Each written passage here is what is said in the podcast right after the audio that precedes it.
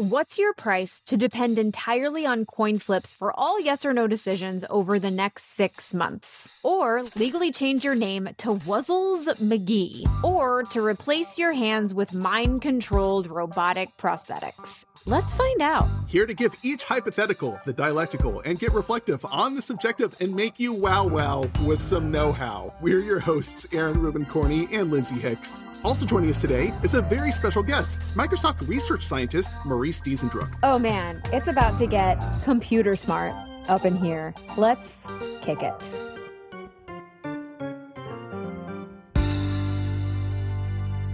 Here with us today is a man named Maurice Diesendruck, a machine learning scientist at Microsoft Research. You hear that, Lindsay? Microsoft Research. I hear it loud and clear because of people like him. And if I'm correct, Maurice dabbles and pokes at computers. That's accurate. That's what I do dabble and poke. That sounds so high textual. What does dabbling and poking encompass? Uh, it's numbers. It's uh it's metal and glass. Sand made of Sand, plastic. silicon. Yes. Is it a beach made of plastic silicon sand that you all swim at? Blood diamonds? So you just sit at the beach all day and talk about silicon? Yeah, that's pretty much it. Have you seen Silicon Valley, the TV show? It's nothing like that. Oh. Maurice has decided that he wants to play What's Your Price with Lindsay and I. So we're going to go ahead and pull him right into the silicon sanded beach with us and go little swim swims. Lindsay, you want to you want to waddle the paddle? I got my little my little swim cap on. I've got my goose waist air bubble. I've got fins to swim extra fast. I've got my nose clamp. I've got my earplugs and I've got my goggles and I'm ready to jump right in this pool. Momo, can I call you Momo? Yeah, why not? Momo, what is your price to depend entirely on coin flips for all yes or no decisions over the next six months? Okay, so I gave this some thought, and naturally, as someone who studies statistics, my first question is Is the coin evenly weighted? Are there unevenly weighted coins? Sure. You attach some peanut butter to one end and then it doesn't flip the same, you know? Oh, Let's presume that this is the center of gravity is dead center in that thing. Sure. Okay, so I have some more questions, a series of questions that I, I need to suss out before I get to a number. So, next question was Do I get to do the flip and enjoy the theater of it all? Or is this like a, a flip decision that's phoned in from afar? Can I take a branch off of your question and ask a sub question? Please. I, I think this is something we all have to establish because otherwise you can get into like what magicians do and people who like rig coin flip games. Do you guys know how a magician can flip a coin like 10 times and no always get heads or tails? I figured they were just really good with their fingers. because it's a fake coin. I don't know what to do with you two, but yeah, ultimately they take the coin, they flip it, they catch it in their hand, and they rub their thumb gently across it to feel if it's the the bulbous head side or not. And as they do that, they can flip it onto the back of their wrist and place it either way based on just a quick feel. Honestly, I'm more impressed with that than if they'd just guessed. So I think we have to pretend we live in a world where you have a coin butler, gratis, doing the flip for you, who is an honest man. Can I ask another question about the coin butler or buttress? You have to, yes. um, do I have to house him? Like I know I don't have to pay his salary, but like do I have to put him up? Let's pretend the organization financing these stupid things we do here. They provide his his housing, his salary, so there's no there's no fee to keep the butler. Let's call him Francis. Sure. That's a that's a good like a gendered name. Yeah, yeah, yeah. So Francis comes along, like it's part of the scene, right? Like, ah, let me please let me refer to my butler. Let's not think about Francis too much. I don't know if I can avoid thinking about Francis too much because there's a lot. There's going to be a lot of Francis in my life. You know what I mean? How about this? Francis has a whole setup remotely. They flip the coin and they'll text you the result. So all you have to do is text a prompt to Francis and say, flip it. okay, so this Okay. Okay. dramatically lowers the value for me or increases the cost. Okay, because I would want it, it would be easier for me to take this on at a lower price if I got the benefit of someone nearby being able to do that for me with friends in front of like a, a deli counter. Like, do you want half a pound or a whole pound? I'm like, just wait. Yeah, you look down at your phone at the Francis app, you click it, Francis does a flip ski, you get the result. Mm. You know, what if Francis has to go to the bathroom and Francis takes a little bit longer than You you, have to wait. need? We're not worrying about Francis. Francis is fine. I I'm sorry, I'm just so obsessed with Francis. I want to like have a personal relationship with this person who's going to be such an intimate part of my life for 6 months. Is there like an add-on to the Francis relationship like if I pay extra per month, can I get to know Francis a little bit better? You're asking about a Francis with benefits. Yes. Just okay. well, Just to see if I was clear about that. Like, how many yes or no decisions are you going to have in six months? I was trying to think of this. What are the typical yes or no decisions? Do you want to go out tonight? That would suck if I really wanted to go and then I had to like be like, yes, I do, but I can't just tell you that because I've agreed. You know what I mean? So then I can't go out.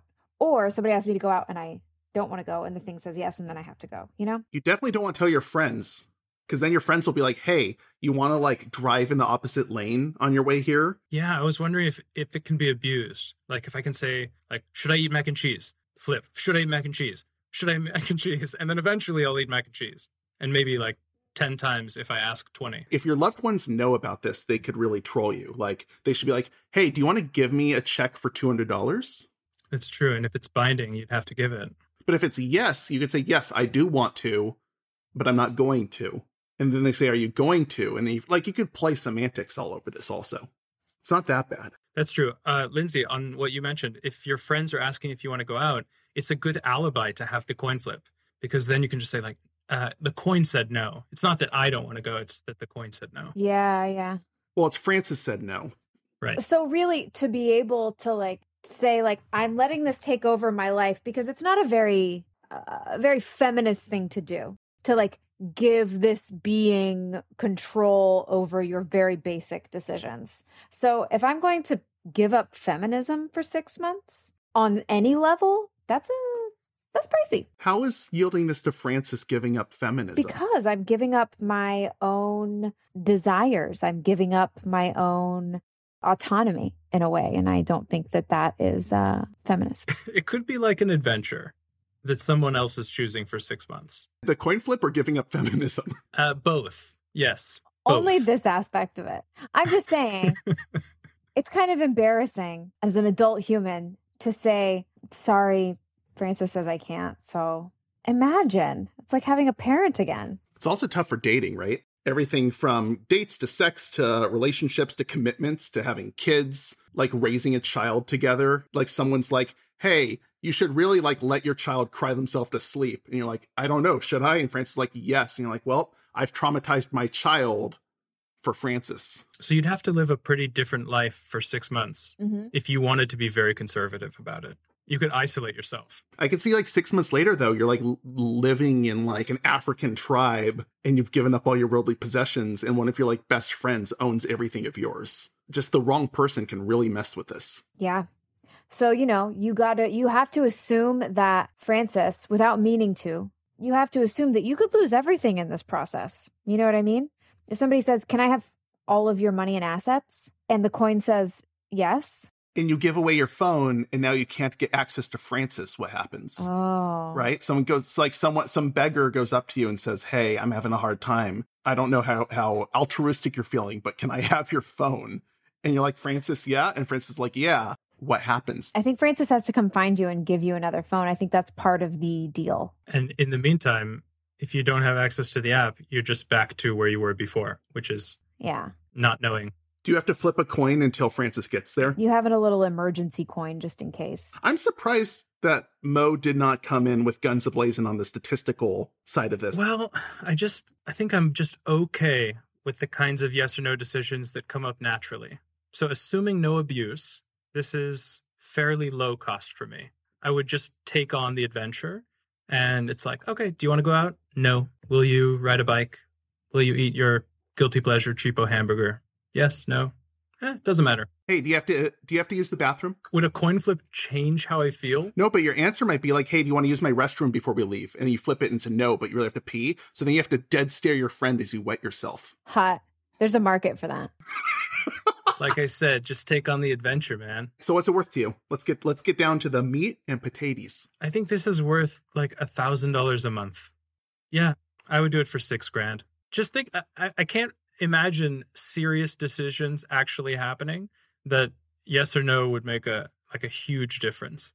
I guess people only ask me trivial yes or no questions. But it's not just that. It's depending entirely for all yes or no decisions, not questions, decisions.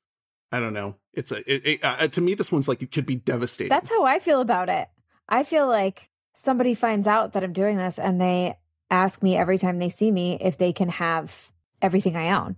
So to like replace everything you own is replacing everything I own, but then like, you know, the the emotional vulnerability for that length of time is just and also like the the trouble of having to every time it's like ugh. well when mo says he'd lock himself in the home the problem is one friend can text you and say hey come out can say hey why don't you move into my guest room uh, sorry i'm going to play devil's advocate now i guess the point is it's all semantics if someone's like hey do you want to come out and the answer is yes and you answer yes that just means that you've answered yes. That doesn't mean the decision. People have to phrase it to you very specifically in order for you to actually act on it. Yeah. I'm going to say it's inconvenient, but not as devastating as I originally thought, because I could be a real jerk with the semantics as well. So I'd say $740,212. Now, why not 211? I don't have to explain myself to our guests. well, that is a complicated number. I, you know, I'm trying to think of like the most I could lose and also like an inconvenience fee and also, you know, the loss of autonomy, which feels grave at best. I'm going to go with $2 million. Damn. Wow. I mean, in this economy, I wouldn't ask for less.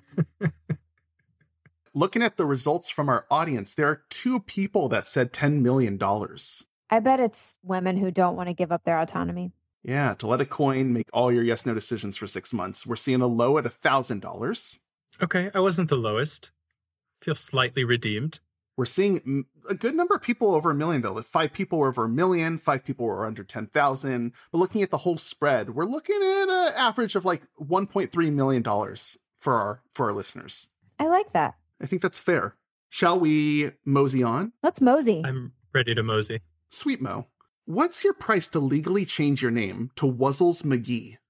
All right. So, again, some questions. Is this a permanent name change? I don't know. It's kind of tough. I've never tried to legally change my name. I don't know the process. Would you like to learn some of the steps? Yes, please. it all begins with a petition to change your name. you fill out what's called a name change form. So you explain your reason and you decree it, right? So you take that to a court clerk and file it with your state's like fees and stuff, which are not cheap, but not too bad. But then you actually have to like appear in front of a judge or magistrate and go over it all. But the best part of all that I never would have known about is that you apparently have to advertise your name change in the local newspaper in many states and counties. You're required to? Yeah. In some places, it's required that you put an ad out in the newspaper or like an announcement in the newspaper to get it out there.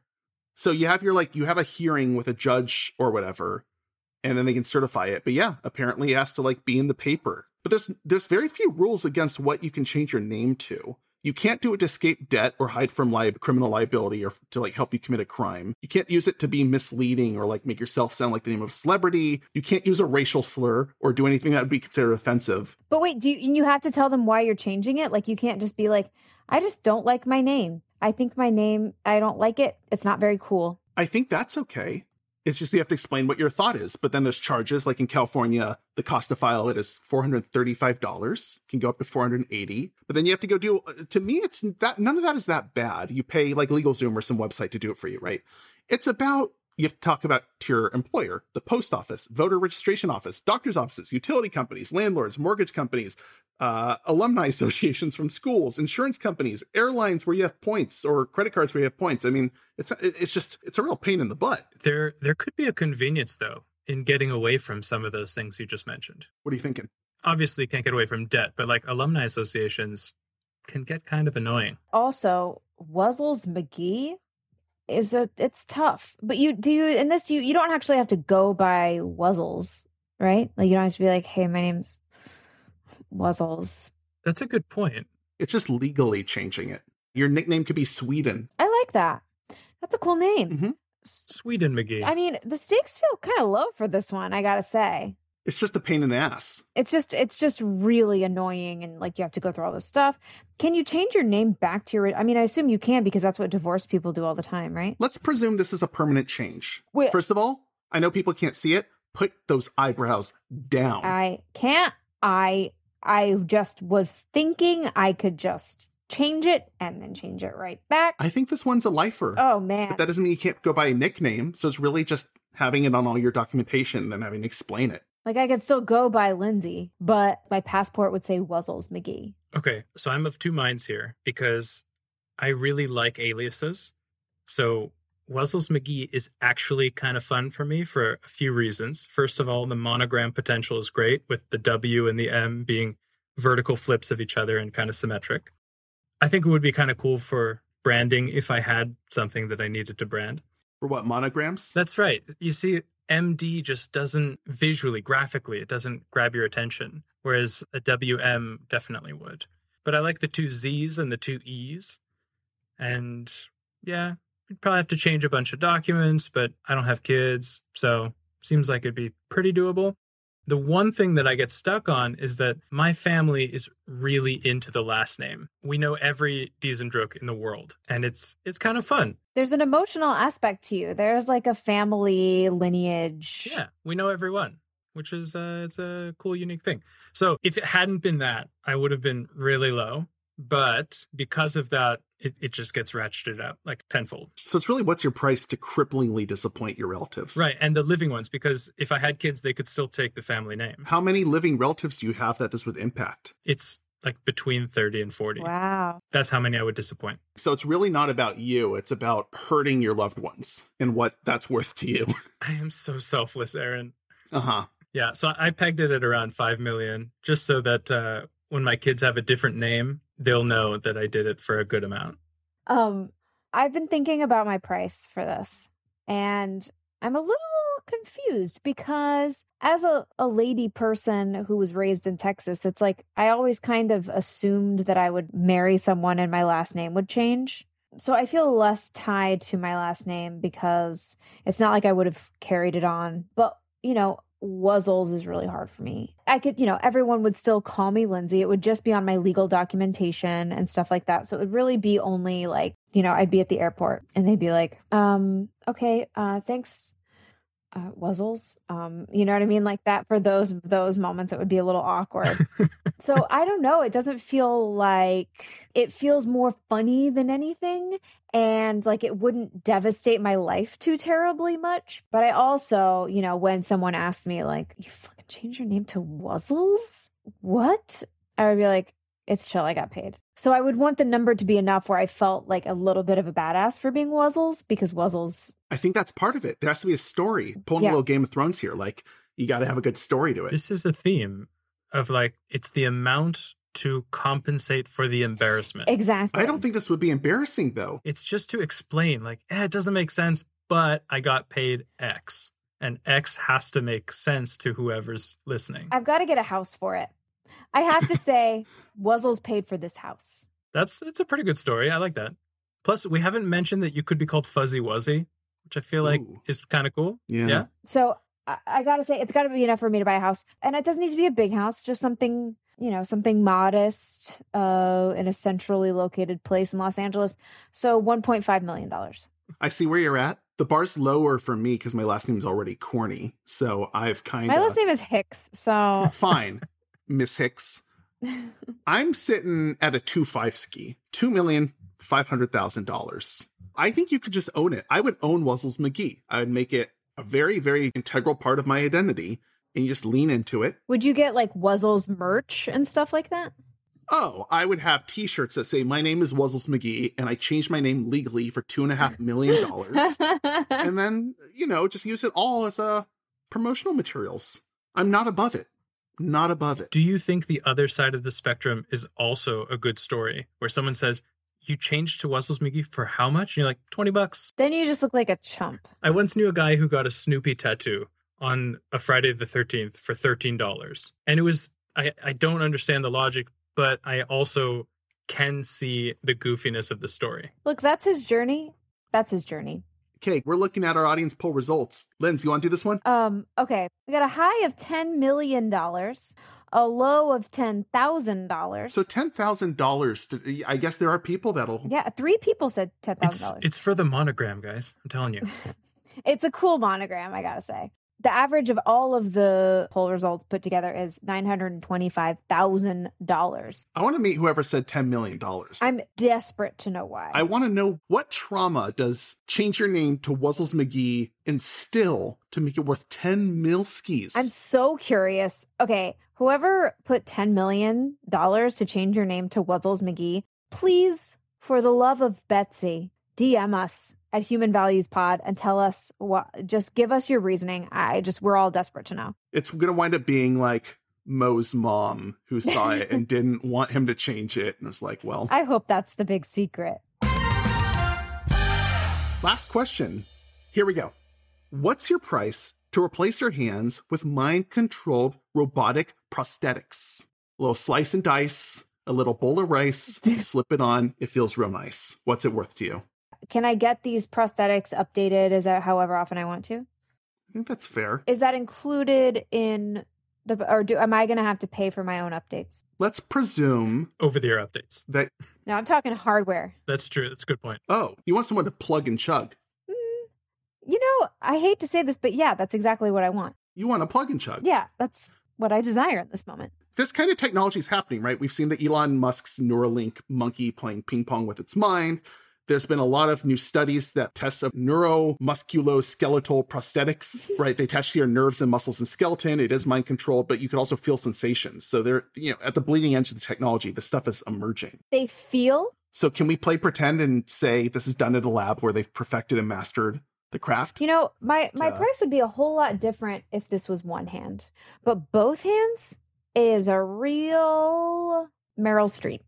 Real Meryl Streep. So No. you said what you mean by real Meryl Streep is that it's going to be a little inconvenient for you to regularly have to plug an Ethernet cord into your palm. Oh, it's going to be wireless. Yeah, It is it's gonna wireless. Well, she said she wants a plug and chug. No, I meant I meant updated hardware. Like give me a new hand every year so that I have the most up to date version. That's what I mean by plug and chug. Lindsay, great point about updated hardware. I didn't consider that at all. Aron, way beyond the scope of what's realistic of hardware that works perfectly. I did a little bit of research, and by that I mean I did some YouTubing on the sofa in my pajamas, and I still don't think we're anywhere near dexterity with the hands. I think we're at kind of rudimentary control. I know through EEG electrodes on the back, you can get visual, you can see what someone is looking at.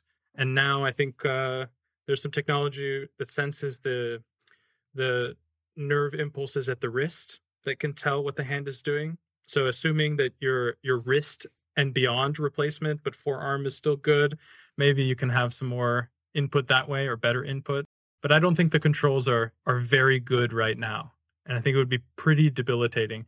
And I say that also understanding that people have prosthetics and live perfectly good lives. But there's been a lot of studies that show. But I, I think it's way off. I don't think so. I think uh, I was reading an article this morning from the New England Journal of Medicine in which they did like a test on multiple Swedish patients who had these integrated interfaces between their brains and their arms and these prosthetics that can like feel things and they can feel sensitive tactile feedback. And it seemed like it was going well for the last few years for those people. And this was a study from two years ago. Yeah. I mean, what we see in the media is like the best possible narrow case of usage. Have you ever hurt your arm or your hand and like not been able to use it for a week or something? It's incredibly difficult. Like you you end up using your hand for way more than you would expect. So you're anticipating that much like your computer or anything else, doesn't matter how shiny, sexy, new it is, you're going to have hardware issues. You're going to be hugging a friend, but then randomly your hand is going to grab their their jacket and you're just going to seem like you've gotten very aggressive for no reason. But also, then you can't like typing is going to take forever. Typing, like having a regular job becomes incredibly difficult. Right? You're typing at the computer and suddenly you grab all the keys off of it. Yeah, you might accidentally strangle someone. I suppose that's a risk, a very high cost risk. Like someone could hijack Ooh, your hackers. yeah hand hackers, hand curse. It's true. You could be at a petting zoo and it goes real bad real quick. hmm I mean, if I knew it was an option that I could actually injure a person, I probably would not be around anyone I didn't want to injure, which I don't really want to injure anybody. But, you know, then I could be a superhero person maybe. Like a very unreliable hero. Like Raphael, the the, the kind of loose cannon ninja turtle. I would be like him. I do want to ask a separate question though. Yes, please. What do you think is the best part of the human body? What? What do you mean? Like our personal favorite about ourselves or just like the most Lindsay, he's fishing for compliments.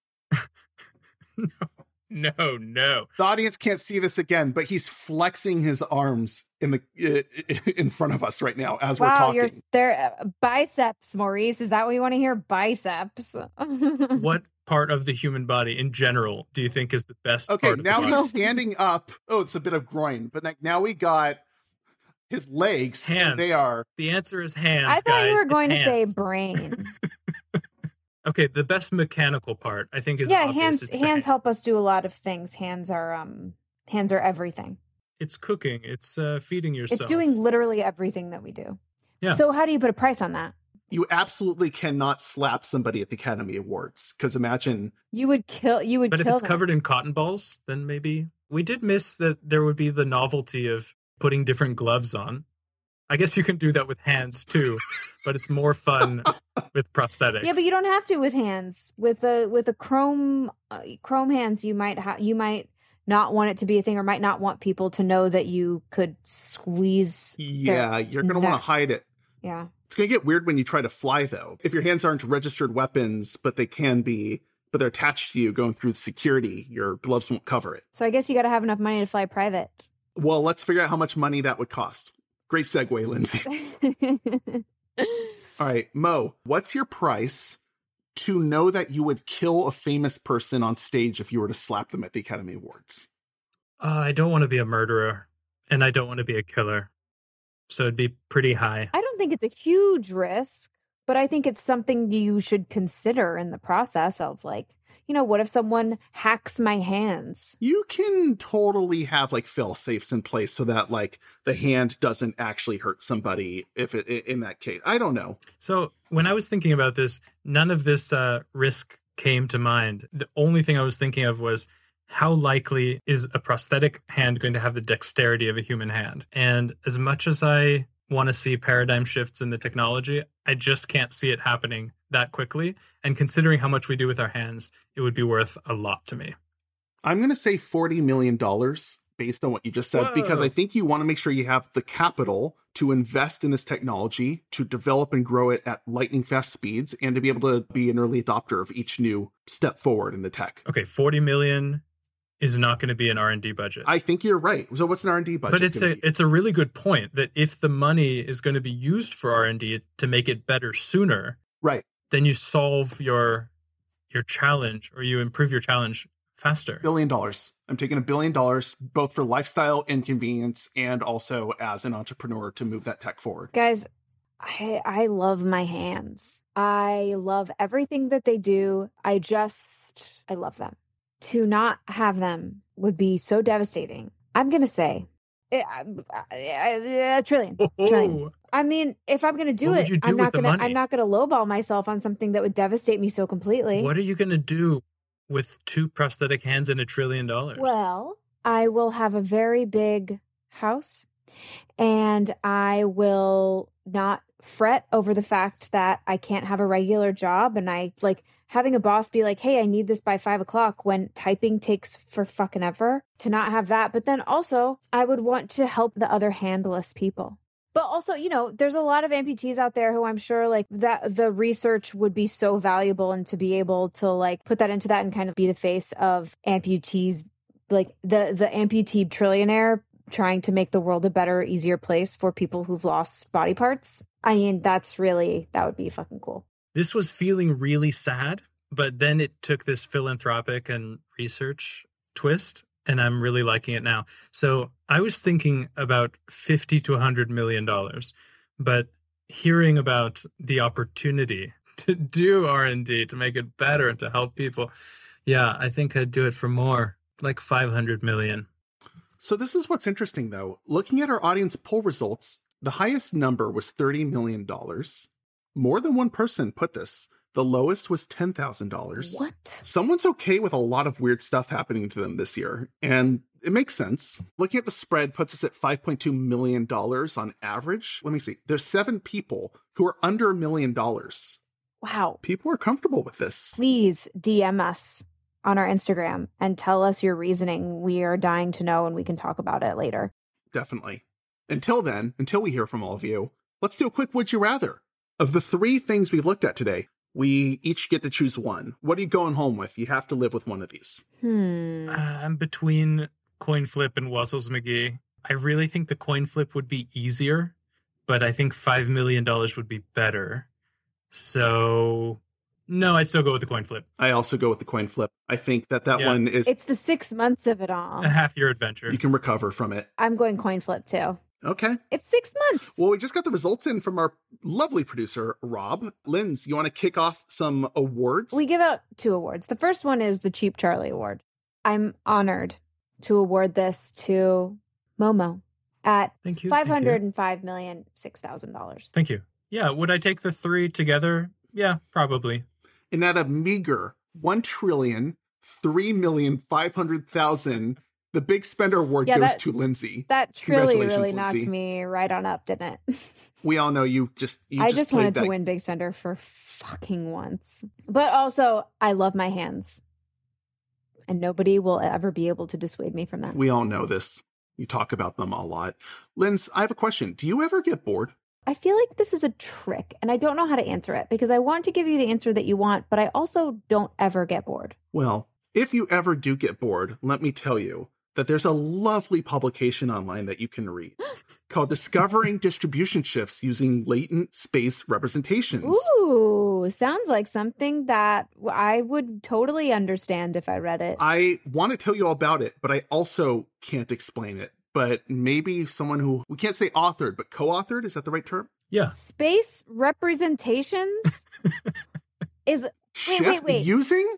I gotta g- La- okay. I think latent latent space is that outer space it's somewhere between here and outer space. wait yeah. what there's a place between here and outer space what does latent spell No, I'm kidding. Okay, I'm not an astrophysicist. So the thank you, Aron, for teeing up my latest work, co-authored with some of my colleagues.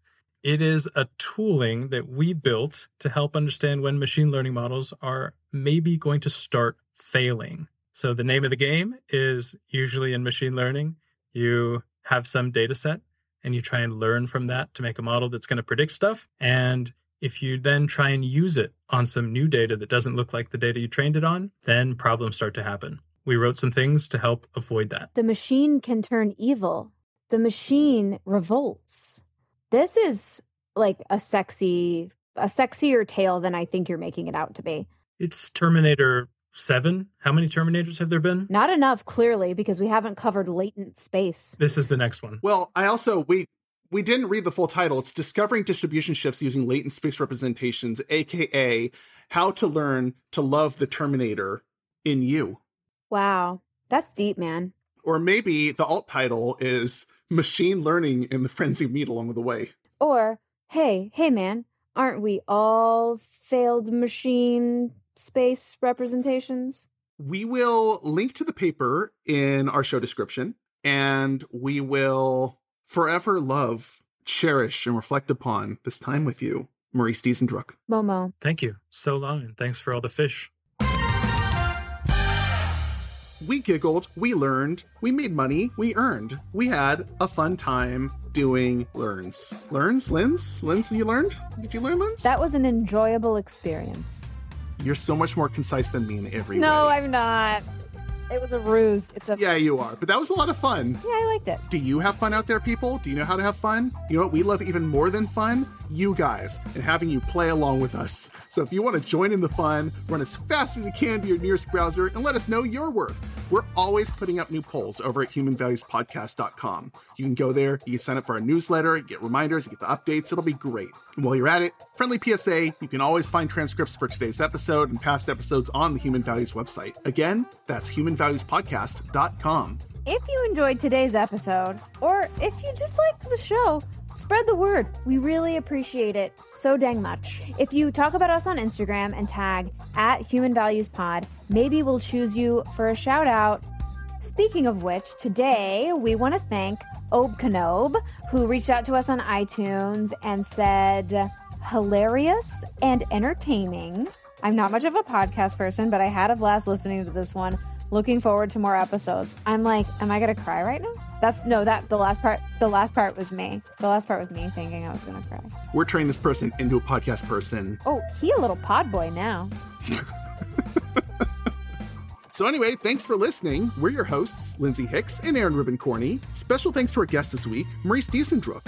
Our lead producer is Rob Goldman. Our producers are Shanti Brooke and Aron Rubin Corney. Our editor is Nick Agich, and our music is by Omer Ben Zvi. All information, research, and advice shared on today's episode were expressed for entertainment purposes only. Statements provided by the Human Values hosts, production team, and guests should not be taken as personal advice or fact. In short, when in doubt, please don't listen to us. Human Values is a human content production. We love you. We love you. All of you. Especially you. Oh, you are great.